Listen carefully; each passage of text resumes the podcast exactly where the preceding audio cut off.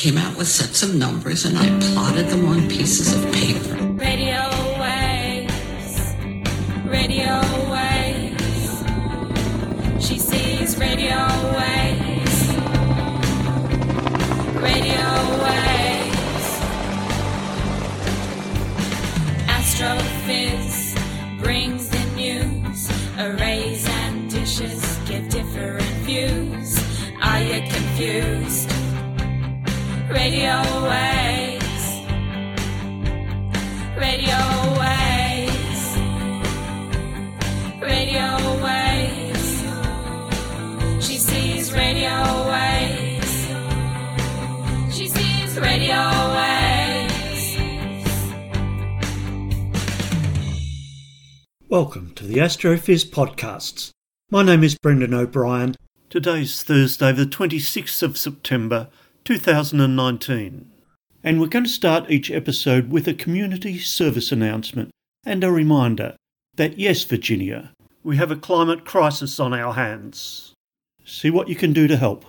Each fortnight, we speak with a special guest in the fields of radio astronomy, optical astronomy, space science, or particle physics. Our fabulous featured guest today is Dr. Chenoa Tremblay, a CSIRO fellow who is going to introduce us to dark magnetism and astrochemistry and tell us how she uses the ASKAP array to detect and identify complex molecules in space. And then we'll welcome back Dr. Ian Astroblog Musgrave for our regular observational and astrophotography session, What's Up, Doc? And we'll finish up as usual with our Astrophiz news highlights from this golden age of astronomy, space science, and particle physics. So let's zoom over to Perth in Western Australia right now to speak with Chenoa.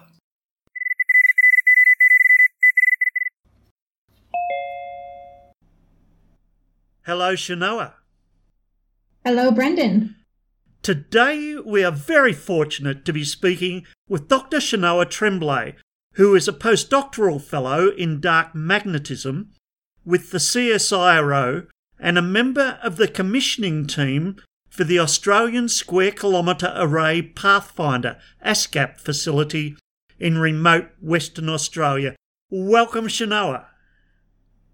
Thank you, Brendan, for inviting me to speak with you today. A pleasure. So, before we talk about astrochemistry and dark magnetism, can you tell us where you grew up, please?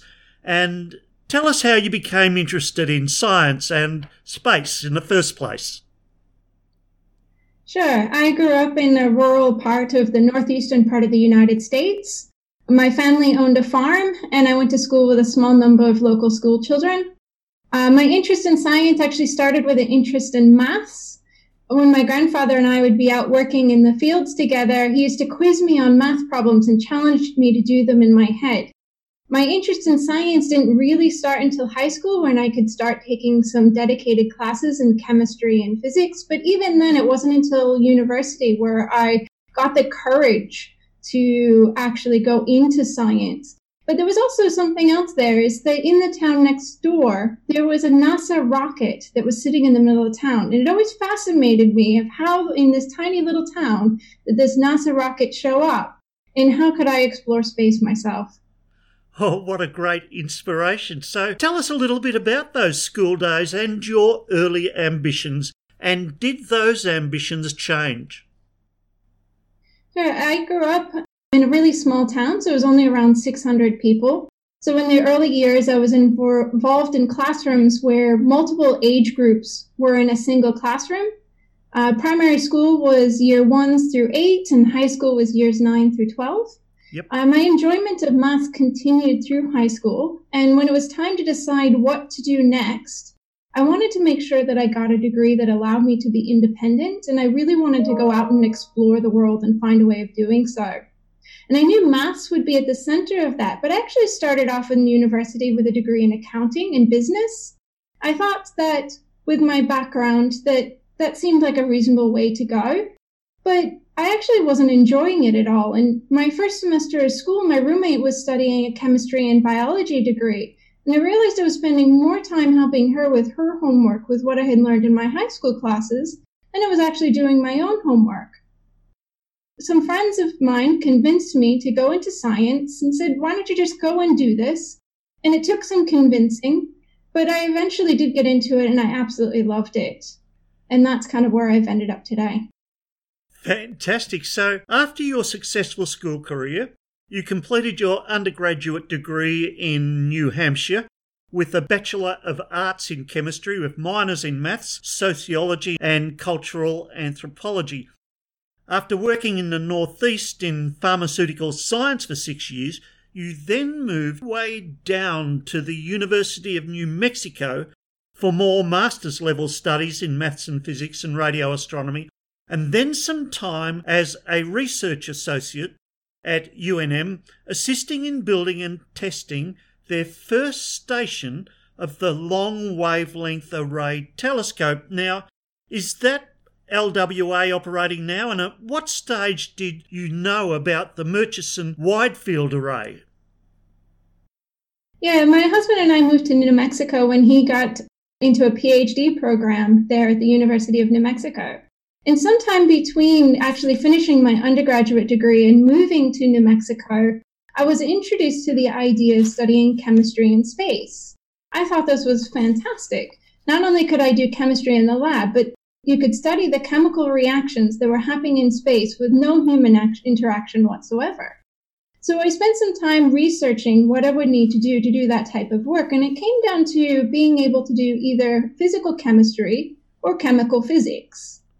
Now, while we were in New Mexico, the company I worked for underwent a program where they encourage people to go out and extend their learning, go out and, and do more education. And so I applied at the University of New Mexico for what they called a degreed graduate, which meant that I could go and take any classes that I wanted to. And I thought this was a perfect segue to be able to explore this idea of studying space and studying the chemistry within space. So I signed up for doing classes at the University of New Mexico. And at the time, I was working in a laboratory where I was doing a lot of instrument development and engineering, as well as actual chemistry itself. And so I thought this was a good synergy with working with telescopes. And so that's how I ended up working with the LWA. So the LWA is in New Mexico. It's on a site of another telescope called the Very Large Array. Yep. And it now operates two stations within New Mexico, and it's got a goal of placing multiple stations, about 50 independent clusters of antennas, to be all linked together in software, similar to what we do with the MWA. Now, I hadn't actually heard of the MWA, the Murchison Wide Field Array, until I actually moved to Australia. That's fantastic. I'm sitting here with a huge smile on my face hearing about that. So then you moved down under from Albuquerque to Western Australia, where you worked as an R&D chemist for the minerals industry and also as a research associate at Curtin University studying high mass star formation and then you started working with the new low frequency radio telescope, the Murchison Wide Field Array, as we've spoken about, to study the astrochemistry of stars and star forming regions. That's a fantastic journey. And how did that big move to Western Australia come about? So once my husband finished his PhD, he actually got a postdoc at Curtin University here in Western Australia. Since we're making such a huge move and there was a lot of life changes involved, I thought I might take it as an opportunity to go back to school full time myself to explore more about this chemical physics. And at the time, though, when we first got here, I wasn't able to get an international scholarship, even though I did get into the program. And so instead, I decided to take a job working within the minerals industry, helping them start a brand new laboratory here in Perth, Western Australia. Once my family got a permanent resident visa, I published my first paper on high mass stars and I got a full PhD scholarship to work with the Murchison Wide Field Array to study these chemical reactions around stars. That's sensational. So then at Curtin, you completed your doctorate, and your PhD thesis title was a search for molecules at low frequencies with the MWA, which, among other things, resulted in you producing the world's first detection of molecules below 700 megahertz and proof that high mass stars may form in isolation. Now, the MWA is the Murchison Wide Field Array, right? A bunch of spider antennas out in the desert. Can you tell us a bit about this array and how you collect and interrogate the data to identify different molecules and what particular molecules did you find? Sure. Uh, we study molecules through a technique called spectroscopy. In general, spectroscopy is the study of the interaction of matter and light. And we see this every day when sunshine shines through our windows and shows a rainbow on the floor or in your wall. That rainbow of colors forms because our window separates the white light from the sun into the different wavelengths of visible light we can see. Now, by using instruments, whether in the lab or a radio telescope, we can look for these small changes in wavelength, even to the degree where we can see shades of color. When molecules are spinning in space, they're bombarded with the energy from nearby stars. And each time those molecules are hit with energy, it changes the speed and it produces a signal that can travel through space and hit our telescopes. Each molecule gives off an energy that is unique to itself, like a fingerprint, so we can identify what it is.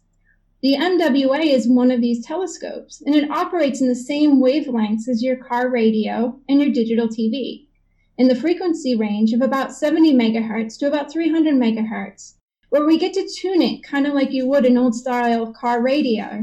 We can spread these groupings of the little antennas apart over five kilometers of the desert. And we do this because it's much easier to build a bunch of small groupings and combine them together with software to mimic a much larger telescope than it is to build one extremely large telescope.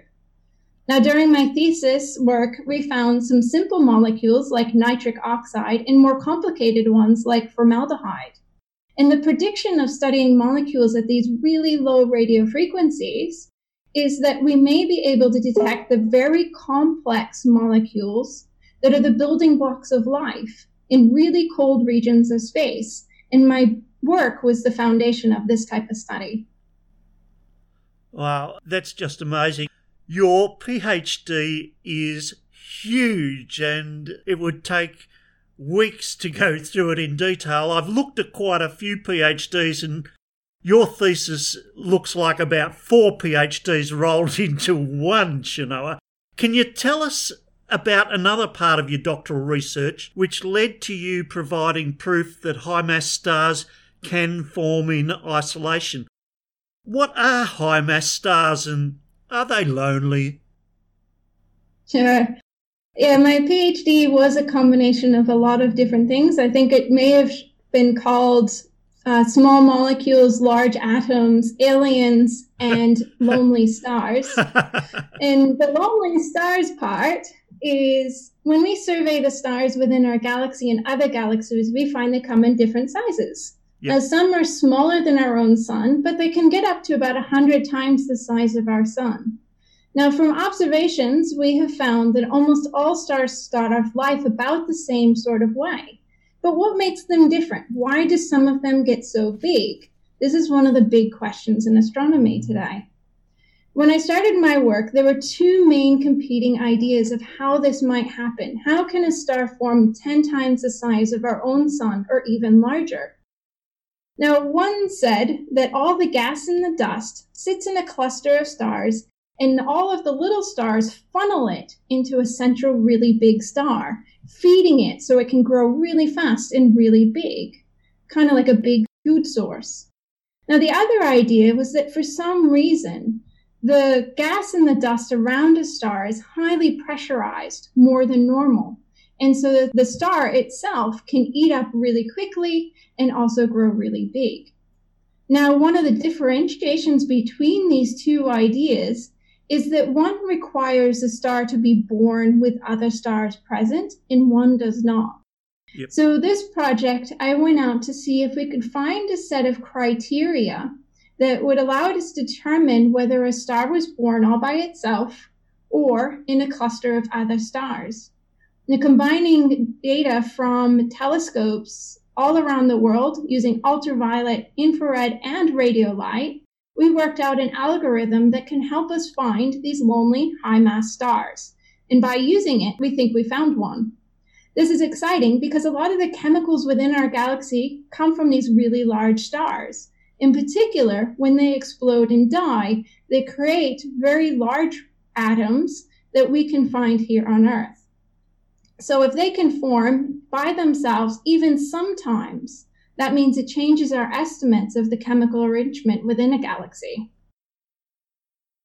That is so exciting. Wow.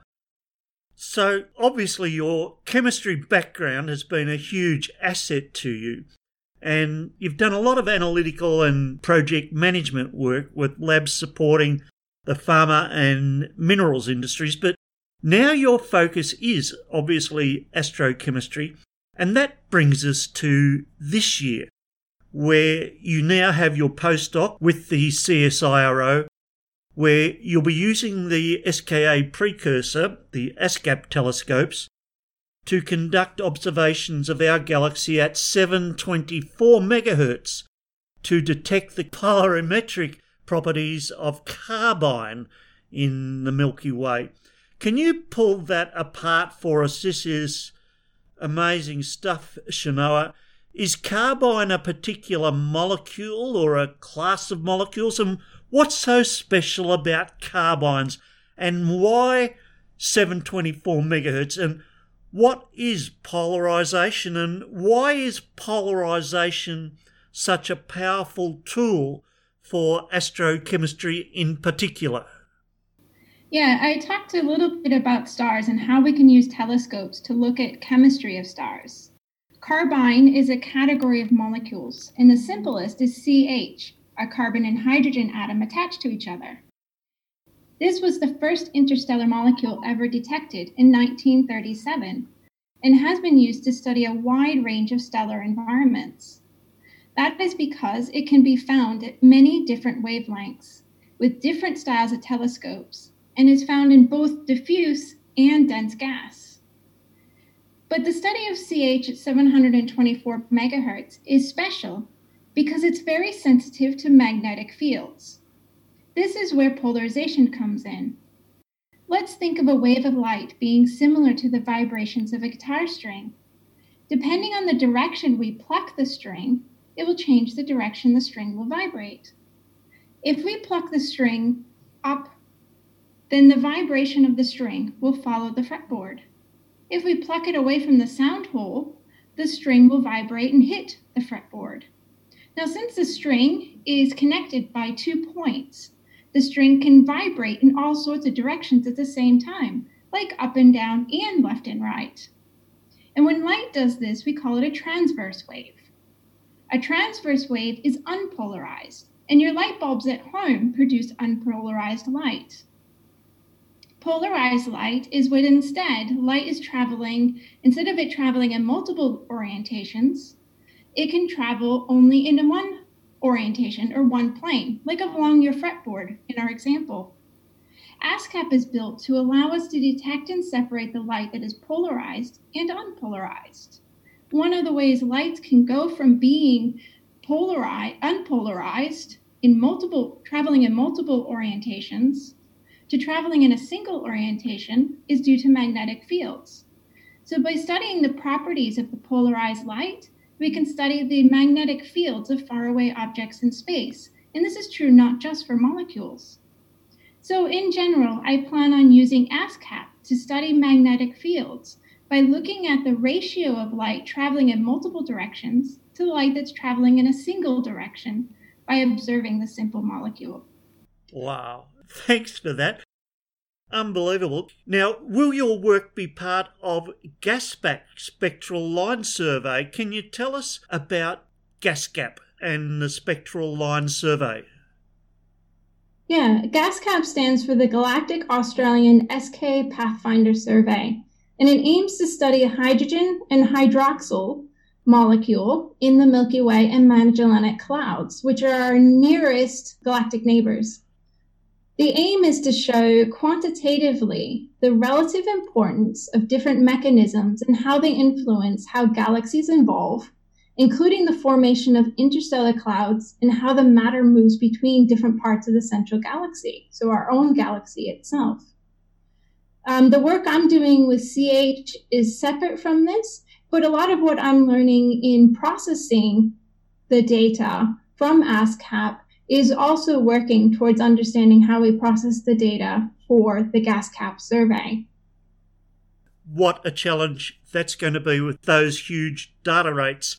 Now, you're currently the CSIRO postdoctoral fellow in dark magnetism, and you referred to magnetism earlier, and we've spoken about dark energy and dark matter before, but dark magnetism is a new one for us here. Can you tell us about dark magnetism, please? Yeah, it's actually a play on words. It's not as complicated as dark energy or dark matter. The idea here is that they're dark clouds. Now, stars are born inside of big, dusty clouds. Yep. And when we look at these clouds with optical light or optical telescopes at night, or with a good digital camera, they can appear dark or black because the visible light cannot pass through them. Yep. So that's where the word dark comes from. But the radio waves are not blocked by these dense clouds of dust and gas. And so by using radio telescopes like ASKAP, we can study the magnetic fields of baby stars in these optically dark clouds. This is what's meant by dark magnetism.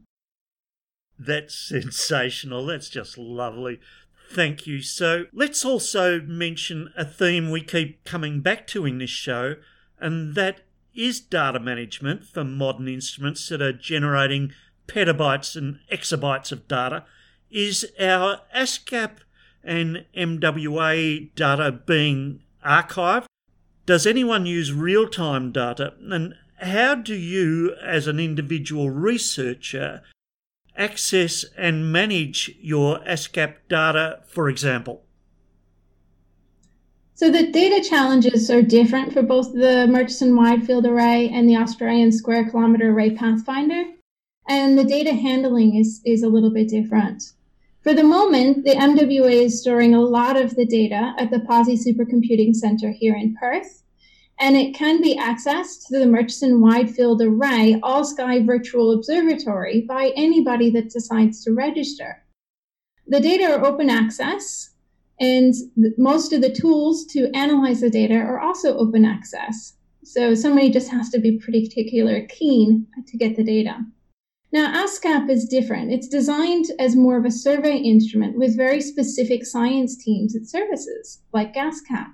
Yep. The ASKAP data are also stored at the Pawsey Supercomputing Center, but the data are processed through the operations team and the scientists access the final data products through a CSIRO data access portal. Yep. And that's all still relatively new in undergoing development. So both telescopes are facilities that are only been operating for roughly three to five years. Yep. So they don't have a lot of the background that some of the other facilities around the world are using to be able to do real time data processing. We just don't know enough yet. But we are learning, we are heading towards that. And that is the idea towards using these telescopes to help us learn about the square kilometre array that will be built here in Western Australia. For me, since I'm on the commissioning team, I can access and process the ASKAP data through using the Pawsey supercomputers. But maintaining all the data products that we create is not feasible. So you have to make choices of what you keep, what you remove based on your science goals, and sometimes those choices can be really hard. Oh, I can imagine, yes. So you've also done a lot of outreach work as part of Science Week it was all over the internet. Can you tell us about your favourite outreach work and why you do it, please, Chenoa? I really enjoy working with the community and children, and I really enjoy looking at people's excitement and their curiosity of science. It helps reinvigorate why I like science. Sometimes when you're sitting at a computer, you can lose sight of that. I like sharing my knowledge and what I have learned. I don't just do science as a job. I really do enjoy it. It's something that I do for fun as much as work. I've had a few opportunities to work with schools from year four students through high school, and I really like these experiences. I like the wide range of questions and inquisitive minds that I get from the students, and I often get to learn something from the experience as well. Fantastic. And the clarity of the way you explain the use of these instruments and the enthusiasm is shining through. Now, while we are on outreach for Australian listeners, I see CASS is holding the 2019 Radio Astronomy School at the Australia Telescope Compact Array, the ATCA array up at Narrabri. I went up and visited that. It's sensational. And that's on from Monday the 30th of September to Friday the 4th of October. And you're the contact person. Tell us more about this radio telescope school. Sure. The CSIRO run a radio astronomy school every two years to help get early career researchers and students started down their journey of working with radio astronomy data. So it's designed with a series of lectures, workshops, and social events. So you're not only learning, but get to network with potential peers in the future and collaborators. That's awesome. I think I'll sign up for that in two years' time. Okay, thank you. Now, the microphone is all yours, and you have the opportunity now to give us your favourite rant or rave about one of the challenges that we face in science, or science denialism, or science career paths, or your passion for research, or our quest for new knowledge. The mic's all yours, Chenoa. Thank you. I saw a quote recently by Sarah Seager, who is an astrophysicist at MIT, and it said, Being a scientist is like being an explorer. You have this immense curiosity, this stubbornness, this resolute will that you will go forward no matter what other people say.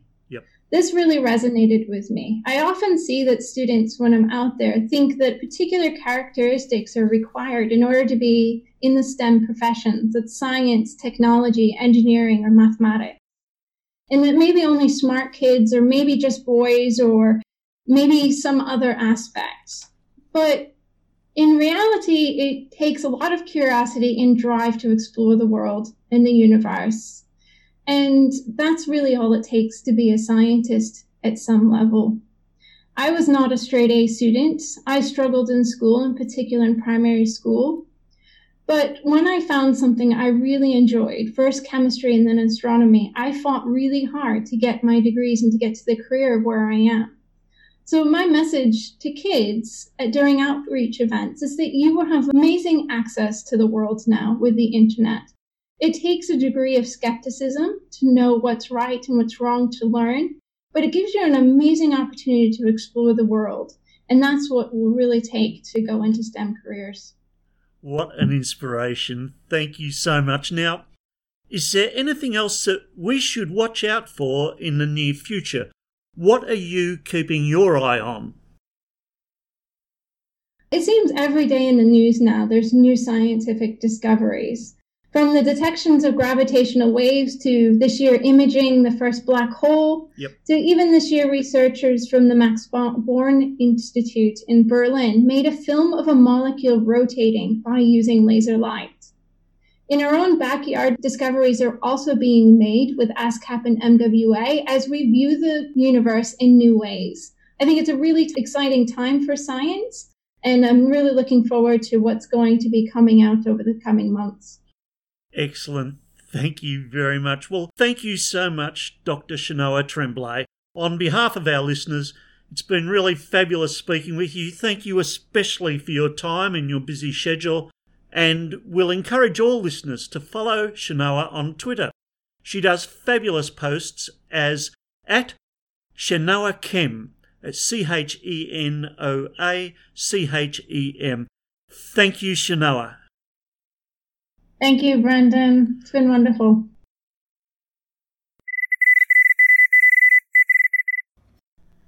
Okay, let's cross over to Adelaide now to catch up with Dr. Ian Astroblog Musgrave.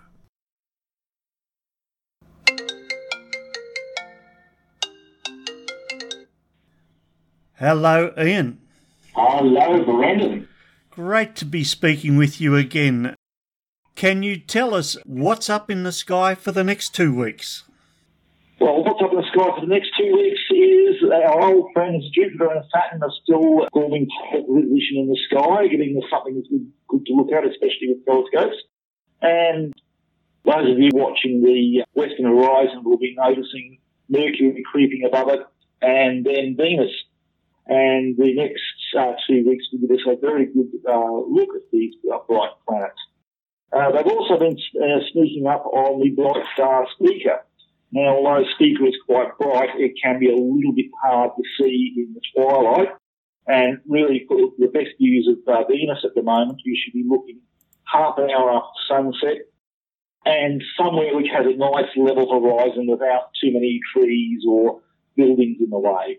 The best place to be looking at the moment is uh, somewhere like the ocean or the desert, which is nice and flat. But even if uh, you aren't living somewhere uh, with a really flat horizon, now what we'll be watching over the, next few weeks is Mercury creeping up towards the bright star Spica. And uh, on the nights of the 27th or evenings of the 27th, uh, 28th, 29th, and 30th, you'll see Mercury coming closer and closer to Spica. You might need a pair of binoculars to really see um, Spica easily in the twilight, but Mercury is getting brighter and should be uh, half an hour after sunset. It should be uh, relatively easy. It's now quite high above the horizon. Venus is lurking a, further, a bit further down in the uh, in the murk, but still it should be bright enough to uh, pick up uh, around about half an hour after sunset. Mercury is now now high enough above the horizon that you can easily see it up to 45 minutes after sunset before we get too uh, close to the horizon. On the 30th of September, Venus, Mercury, and Spica are joined by the thin crescent moon. So a very good opportunity for some nice astrophotography as the thin crescent moon, Mercury, Spica, and Venus form a trapezium, if you like. I'm not sure trapeziums are really exciting in your mind, but it'll be easy to see the three of them forming a nice little asterism in the evening sky. The moon then heads off towards uh, Jupiter, and on October the 4th, we see waxing moon close to Jupiter. But we also see a triangle by bright star Spica, Venus and Mercury. It's getting up and away from Spica, getting higher in the evening sky, much easier to see. Uh, Venus is also getting higher much easier to see. So you should see a quite nice triangle of Mercury, Venus and Spica in the evening sky which will make for a, a nice way to round off this fortnight's sky watch. Something to look forward to.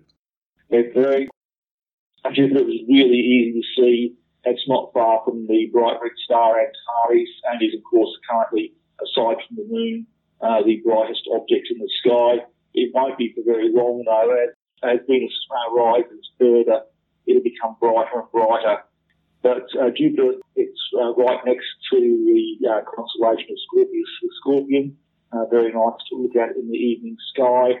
Uh, in binoculars, uh, of course, you'll be able to see the dance with moons, and there'll be a few interesting moon events coming up as the moons go across the space of Jupiter.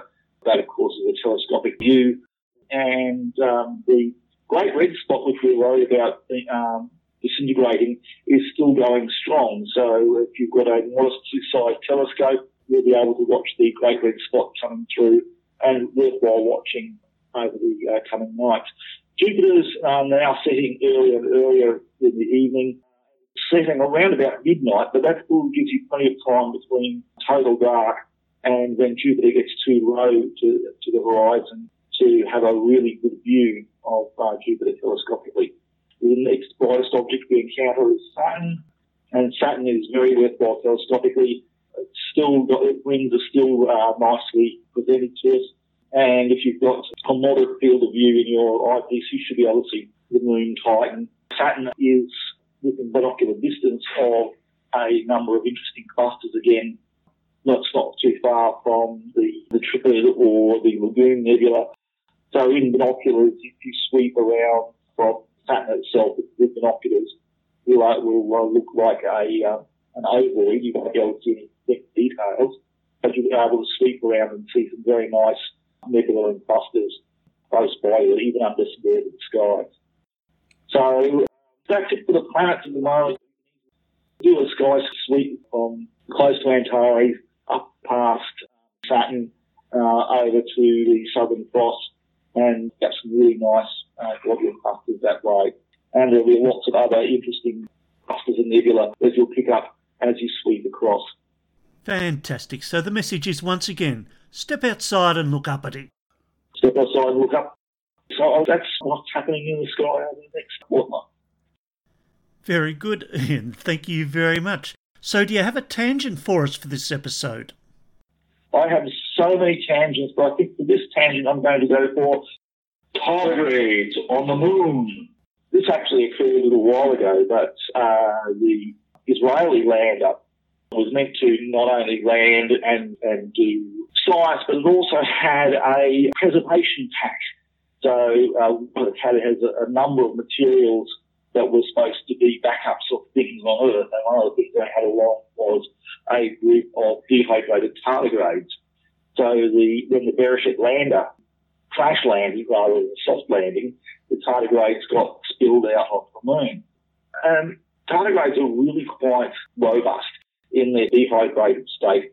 They're able to survive for quite some time in a very hostile environment.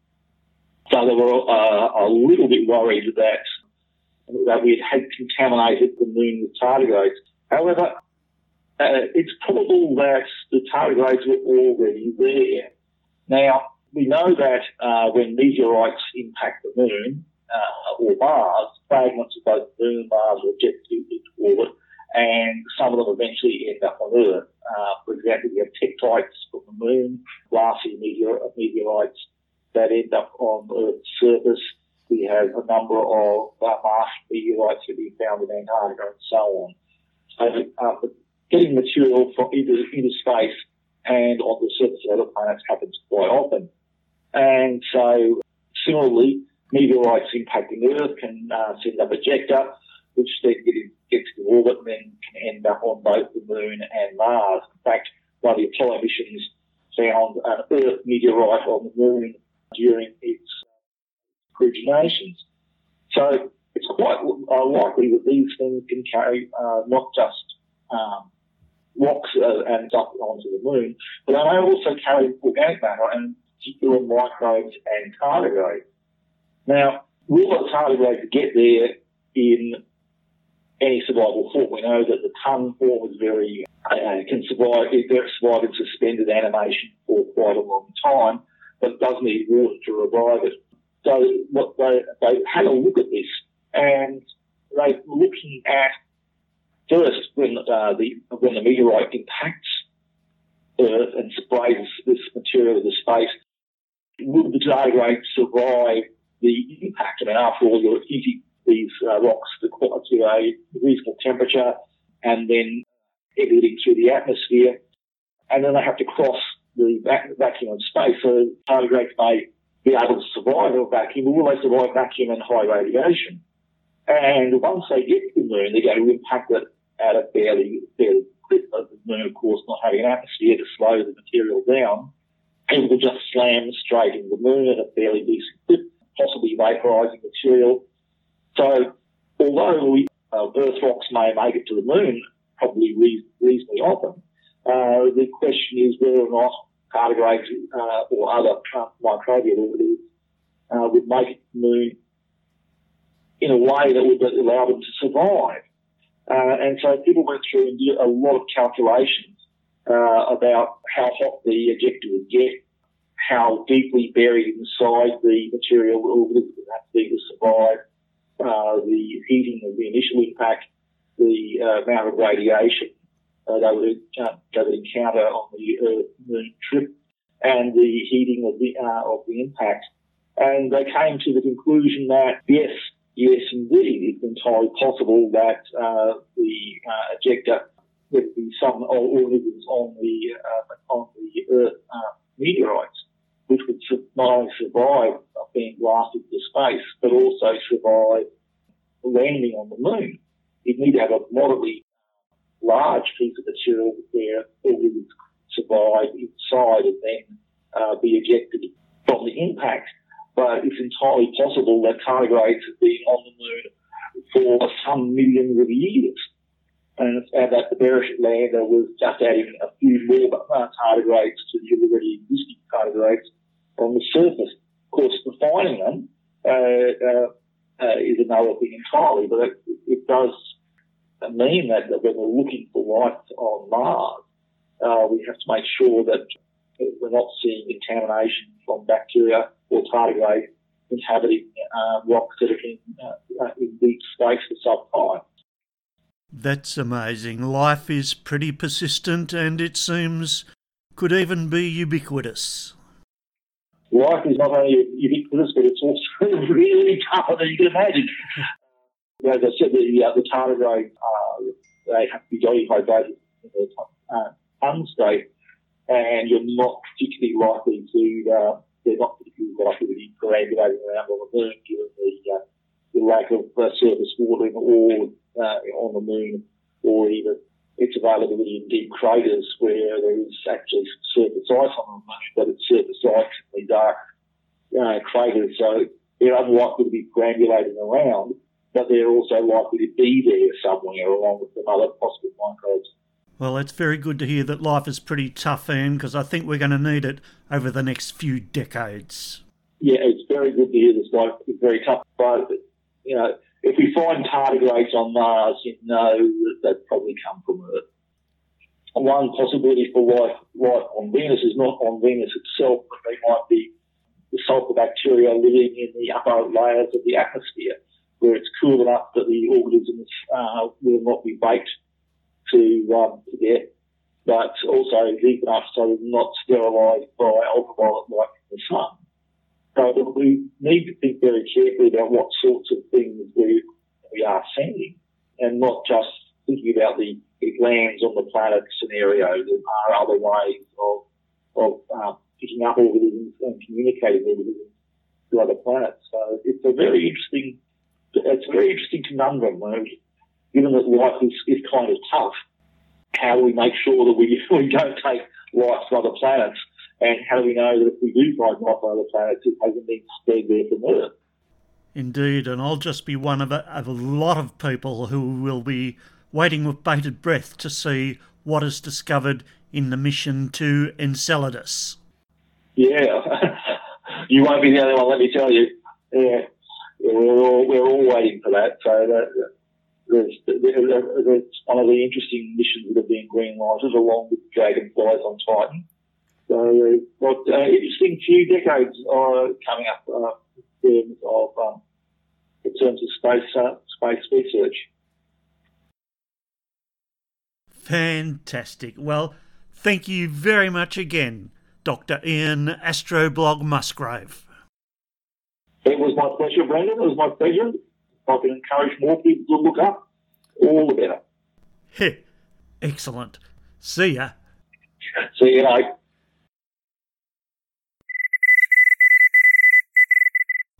And here's the Astrophys news for Thursday, the 26th of September.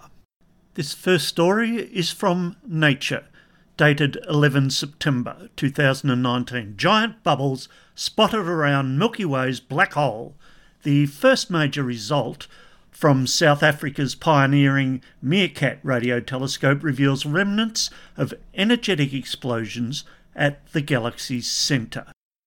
Written by David Castelvecchi. In its first major result, just over a year after its inauguration, Meerkat has discovered two giant radio bubbles above and below the central region of the Milky Way. The feature stretches over a total of 1400 light years, about 5% of a distance between our solar system and the galaxy's centre. The bubbles are gas structures that can be observed because electrons stirring inside them produce radio waves as they are accelerated by magnetic fields. This activity suggests that the bubbles are the remnants of an energetic eruption of hot gas several million years ago, say the authors of a paper describing the features. One possible explanation is that a supermassive black hole at the centre of a galaxy underwent a period of intense matter gobbling that created the outburst. Another could be a starburst event, the near simultaneous formation and subsequent fiery death of around a hundred large stars. The shock waves of their explosions could have combined to blow a hole through the thick interstellar matter of the galaxy's central region. Oliver Poole, an astronomer at the ESO in Garching, Germany, says that both starburst and black hole activity might have been at play, even reinforcing each other, and researchers know of a starburst that took place in the region about 7 million years ago it's intriguing to relate the radio bubble to this star formation event, he says. The Meerkat Radio Telescope is a precursor to what will be, in combination with Australia's MWA and ASKAP telescopes, the world's largest radio telescope, a square kilometre array. They discovered these bubbles when they created an image of the galactic centre to celebrate the observatory's inauguration and test drive their brand new facility in April 2018. Typically, it takes years for researchers to get a new observatory to work properly and to produce science with it, but with both the MWA, ASKAP, and Meerkat, they were stunned at how smoothly things went. The bubbles could also solve an old puzzle in radio astronomy. It's possible that the electrons accelerating inside them are the source of bright filaments of matter tens of parsecs long that stretch out of the galactic centre, first seen in 1984. Even larger bubbles, towering over those seen by Meerkat, could have been seen in the gamma ray part of the spectrum and could have a similar origin. And we'll finish up with a bit of popular culture. The movie Ad Astra has just been released, and there's a lot of commentary in the astronomy blogosphere about all the wrong things in the movie. Well, of course, movies get it wrong. Movies aren't reality, it's entertainment. So don't worry too much about the things it gets wrong. Just go and watch the movie and damn well enjoy it. We'll see you in two weeks. Radio Wave.